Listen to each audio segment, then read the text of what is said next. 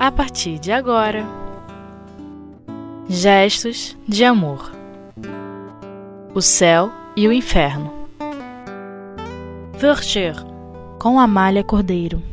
Queridos companheiros, ouvintes e acompanhadores desse trabalho do Espiritismo Net, apresentando o estudo, os cursos da codificação espírita, nesse programa tão abençoado que se chama Gestos de Amor. Hoje, o gesto de amor do céu e inferno. Meus irmãos, é muito gratificante estarmos com vocês para a realização desse trabalho tão abençoado, que é da divulgação das ideias espíritas que vem nos esclarecer, que vem nos ajudar a compreender a vida. Posso dizer para vocês que vem nos, nos ajudar a compreender o universo de Deus. Este universo criado com todas as suas minúcias, somente para atingir ou objetivando a nossa felicidade, de nós espíritos imortais seres inteligentes do universo, criados por Deus simples e ignorante, mas com a determinação divina de alcançarmos a perfeição um dia. E somente o estudo desta abençoada doutrina vem nos ajudar a compreender este universo, este universo de situações de vida que vivemos, neste nosso universo de complicações, neste universo nosso de potencialidades, de oportunidade de aprendizado, de oportunidade de amar. E neste título tão querido aqui, Gestos de Amor do Céu e Inferno, nós temos muito a aprender para podermos realmente entendermos, como espíritos imortais, o que será de nós na continuidade da vida. Porque a vida é imortal, meus irmãos. E é preciso que tenhamos muito claro em nossas mentes essa ideia, porque nesta parte do céu e inferno nós estamos estudando, preparado amorosamente por Allan Kardec, a segunda parte do livro da obra Céu e Inferno, nós estamos estudando como ficam os espíritos após a sua desencarnação, após o retorno deles ao mundo espiritual que será de todos nós? Todos nós vamos desencarnar, não temos dúvida disso. Aliás, é a coisa mais certa da vida, né? É a morte. Mas e aí, depois, o que, que acontece? Ninguém ensina para gente. Somente a doutrina dos espíritos que vieram amorosamente trazer para nós esses esclarecimentos e o nosso querido mestre amado mestre Allan Kardec preparou tão amorosamente para nós, fazendo essas entrevistas, né, como vocês já estão acompanhando há algum tempo, que ele faz entrevistas em diversos em diversas condições dos espíritos após a desencarnação desde os mais felizes até os mais infelizes, podemos dizer. Inclusive, o nosso capítulo de hoje, que é o capítulo 6 dessa segunda parte do Céu e Inferno, vem falar dos espíritos desencarnados que estão na condição de, de, de, de dor, de sofrimento, por terem sido criminosos na Terra e que são agora, nesse momento em que foram entrevistados por Kardec, já estavam na condição de criminosos arrependidos. A gente entende isso? A gente pensa algum momento da vida da gente encarnado que existem essas situações, que existem essas condições morais, porque são condições morais, não são físicas né? Porque o, o física, segundo a gente interpreta, né? Porque o físico para nós é o corpo carnal. E nós sabemos, aprendemos que também o perispírito é matéria. Eles têm um corpo também, podemos dizer, físico, mas num estágio, num estado de matéria muito mais sutil. E é por isso que precisamos ter na nossa mente a ideia de espírito ser integral, cabeça, tronco e membro, gente, gente que pensa, gente que fala, gente que sente, gente que sofre, gente que ama, a continuação da vida. Então, assim como aqui na Terra, aqui encarnado, de acordo com o que, que, o que pensamos, o que falamos, o que fazemos, nós vamos sofrendo as consequências disso e vamos criando situações difíceis para a nossa vida. Isso não cessa com a morte do corpo. Continua. Continua porque são atitudes do espírito.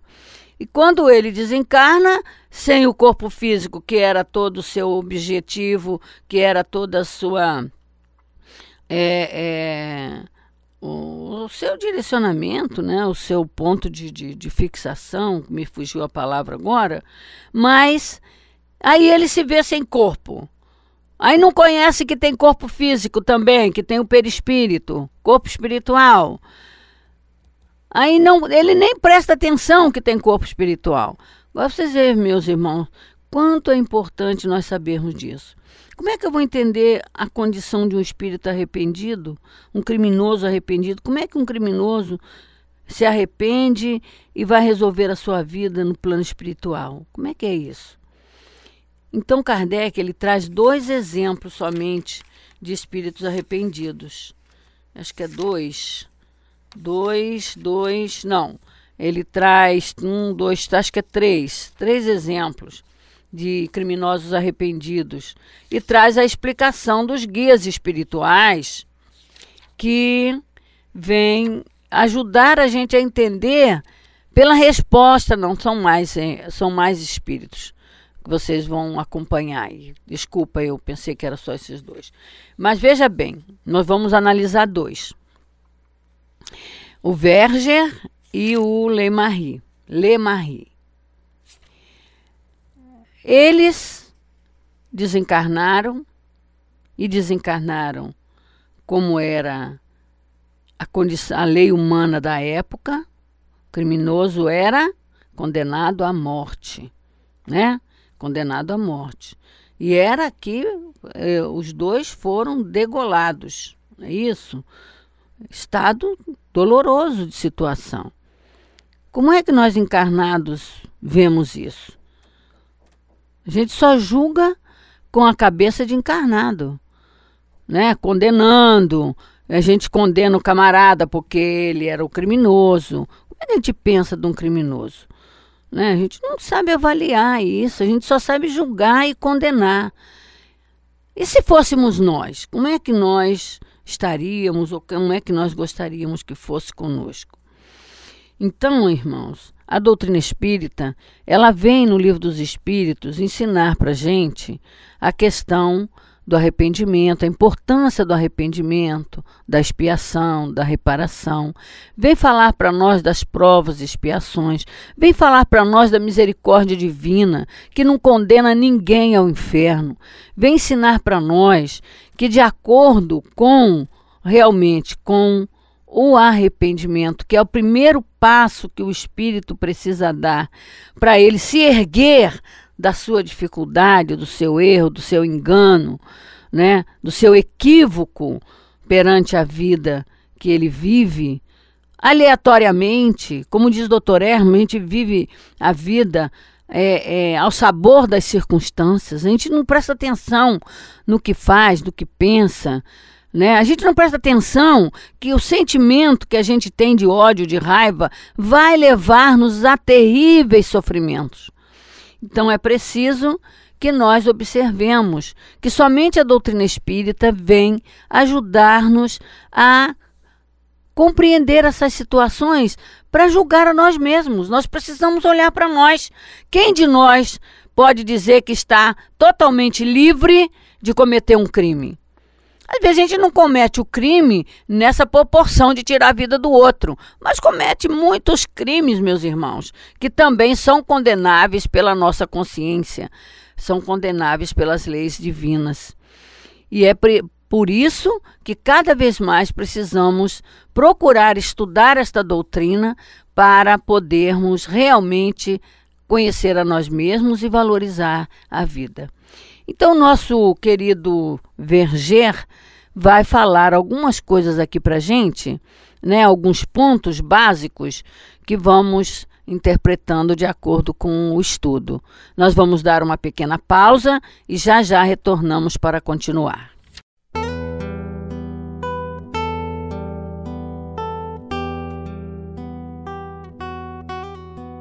Gestos de amor. O céu e o inferno. Então, meus irmãos, vamos continuar nosso estudo? Então, nós estamos aqui estudando o nosso amigo Verger. E olha só, meus queridos companheiros, vamos aprender uma coisa muito importante, principalmente nesse estudo do céu e inferno, quando está tratando desses espíritos, os criminosos, os suicidas, Vamos trabalhar um sentimento de piedade no nosso coração, um sentimento de misericórdia. Vamos procurar enxergar essas informações da vida deles com essa misericórdia mesmo. Vamos pensar, puxa vida, se fosse eu, como, como eu estaria, né? Então, o Verger, ele é interessante, né? Ele foi decapitado e quando Kardec o evoca né? Vamos lembrar rapidinho que Kardec preparou esse trabalho exatamente para que nós tivéssemos ideia em todos os ângulos, ou quase todos os ângulos, que acontece a, a morte das pessoas, você não conhece o lado moral daquela pessoa. E, e, e, principalmente nessa condição, o criminoso, o ladrão, aquilo que a gente que a gente condena, né? E não sabe de nada, assim como também o quem é feliz, que a gente não conhece, ele vem, ele fez essas perguntas, ele evocou esses espíritos exatamente para mostrar para gente o outro lado da vida. Então, Verge, ele relata aqui, o Kardec vai relatando, que até o último momento em que ele foi decapitado, ele não tinha demonstrado remorso pelo crime que ele, que ele tinha provocado é, tirando a vida do senhor, do Monsenhor Cibur. Bom, no livro dos Espíritos, na questão 880, diz-nos que o viver é o primeiro direito natural de todo ser humano. Ninguém tem, ninguém tem o direito de interromper essa vida.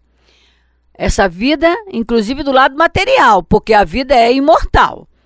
Estando no corpo ou fora do corpo, a vida é imortal. Ninguém mesmo tem, né? A gente poderia dizer só Deus teria condição de eliminar essa vida. Mas se Deus faz as coisas perfeitas e ele criou o ser imortal, ele mesmo não vai intervir nisso, senão não é perfeito. Por isso que nós temos que interpretar direito natural de viver é primeiramente a condição imortal e segundamente a condição de encarnado. Por quê? Porque é um programa de trabalho diretamente relacionado com as leis divinas que o espírito tem, todos nós temos para darmos prosseguimento ao nosso aprendizado, desenvolver nossas potencialidades e nossas faculdades e principalmente a faculdade de amar, né? O sentimento, né, desenvolver conhecimento e os sentimentos. Amar o próximo como a si mesmo, amar a Deus sobre todas as coisas e ao próximo como a si mesmo é a lei maior da vida. Então ninguém tem esse direito. E aí a gente já vê o Verger, por que, que ele cai nessa condição de ser condenado, de ter que se arrepender, etc, etc. Porque ele violou uma lei natural. Ele tirou a vida do Monsenhor Cibur. E segundo aquele Kardec vai mostrando, né? Olha, ele era um jovem padre, jovem, quantos jovens, né, por causa desses crimes, perde a oportunidade de crescimento, a oportunidade, né, de se melhorar, etc. Então ele, é, até o último momento, ele não havia demonstrado é, remorso pelo que tinha feito. Por isso, quando Kardec o evoca, em vários momentos aqui, ele está muito perturbado, ele está muito confuso. Por quê? Porque ele tinha, ele foi evocado no mesmo dia que ele foi decapitado. Agora você tem ideia como que está a cabeça dessa criatura? quando sai do corpo físico. E por que que Kardec evoca nessa condição? Nós temos que compreender isso. Ele vai pensar que Kardec está fazendo maldade. Era preciso Assim como Sanson, lá como espírito feliz, pediu para Kardec que o evocasse imediatamente após a sua desencarnação, e ainda levou oito horas né, para ser evocado, ele, é, é, ele queria ajudar Kardec a, a mostrar para a humanidade como que fica um espírito no, no, na condição dele após, logo após a desencarnação. E é o caso aqui de todos esses espíritos que Kardec evoca. Como ficam esses espíritos após a desencarnação em todos esses níveis, que é importante nós é, podermos continuar.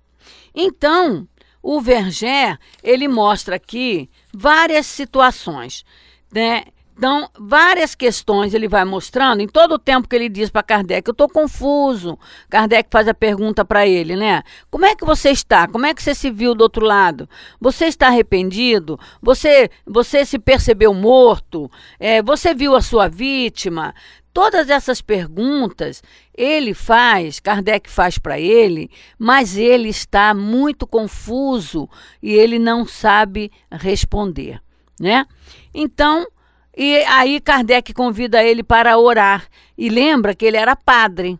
Aí ele diz assim: é, orai, a misericórdia de Deus é grande, porque ele estava realmente desarvorado, ele estava realmente muito confuso, né?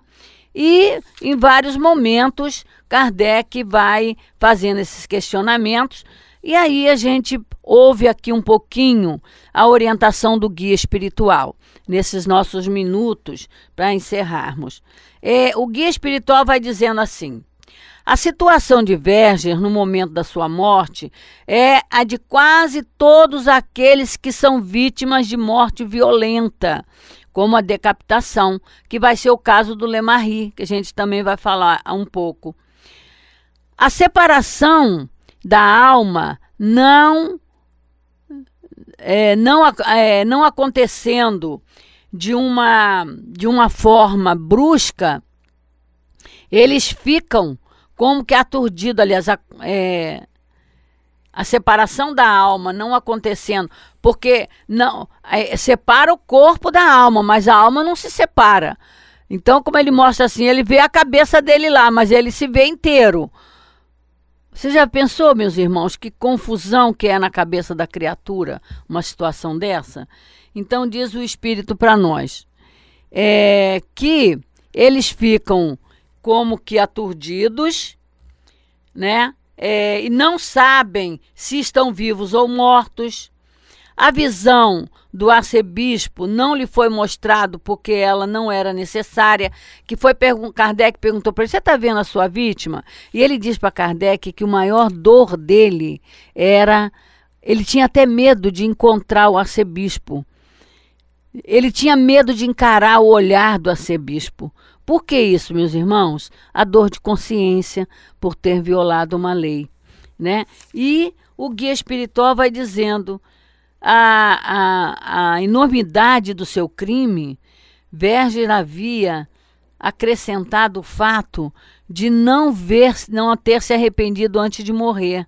Encontrava-se, portanto, em todas as condições requeridas para merecer a condenação eterna. No entanto, Logo que deixou a terra, o arrependimento penetrou sua alma. Aí, nesse momento, o que, que a gente tem que avaliar? O valor real daquele espírito. Não é porque ele cometeu aquele crime que ele era totalmente mau. Né? Visto que era um homem de Deus, né? Que a gente considera, era um padre, né? Então, o que, que a humanidade considera que é um padre? Até um santo, né?